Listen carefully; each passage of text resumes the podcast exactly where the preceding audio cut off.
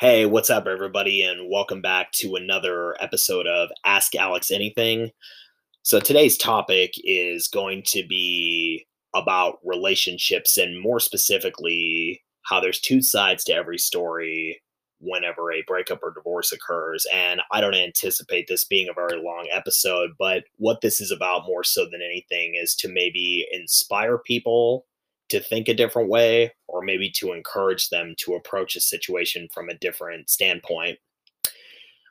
Whenever a breakup or divorce occurs, typically we as a society, and believe me, I'm just as guilty as the next person of doing this, but typically as a society, what we do is we tend to gravitate towards one specific party, whether it may be because we know that person a little bit better, they might be a family member of ours, or sometimes we might just gravitate t- towards them because they might show a little bit of mo- more emotion than the other party would. But I want to reach out to all of you today and encourage everybody to listen to both parties when a breakup or a divorce occurs, even if you may not like that particular person or you may not respect or like what the other one has to say. I would also highly advise everyone to ask questions respectfully of course, not everybody is comfortable asking or answering questions about a breakup or a divorce, but it doesn't hurt to try. I mean, if you just ask questions, I think the other person will see it as, oh, this person cares and they want to try to help me.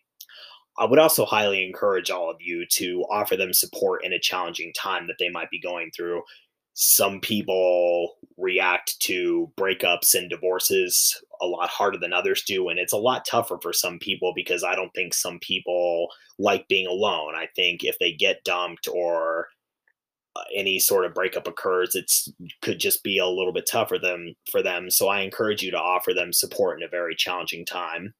And maybe from your own experiences if you have gone through a really nasty breakup or a divorce, depending on who may be listening to this, you could offer them some guidance moving forward so that when they move on to their next relationship, that could possibly lead into a marriage or maybe even kids further down the road. They cannot repeat the same mistakes that they made with the previous person they were with. So that's really all I have for this. But again, I hope this inspires people and I hope this in this makes people want to approach something like that from a much different standpoint. Um, I'm sure everybody has gone through some tough times in your life, and just remember that if you were going through a tough time, you might want somebody to reach out to you and see if you're okay or just talk to you, even if it's just as for something as simple as five minutes. So I really hope people can learn something from this and get inspired by it. And once again, thank you so much for stopping by to listen to my podcast. And I hope everyone has a wonderful day.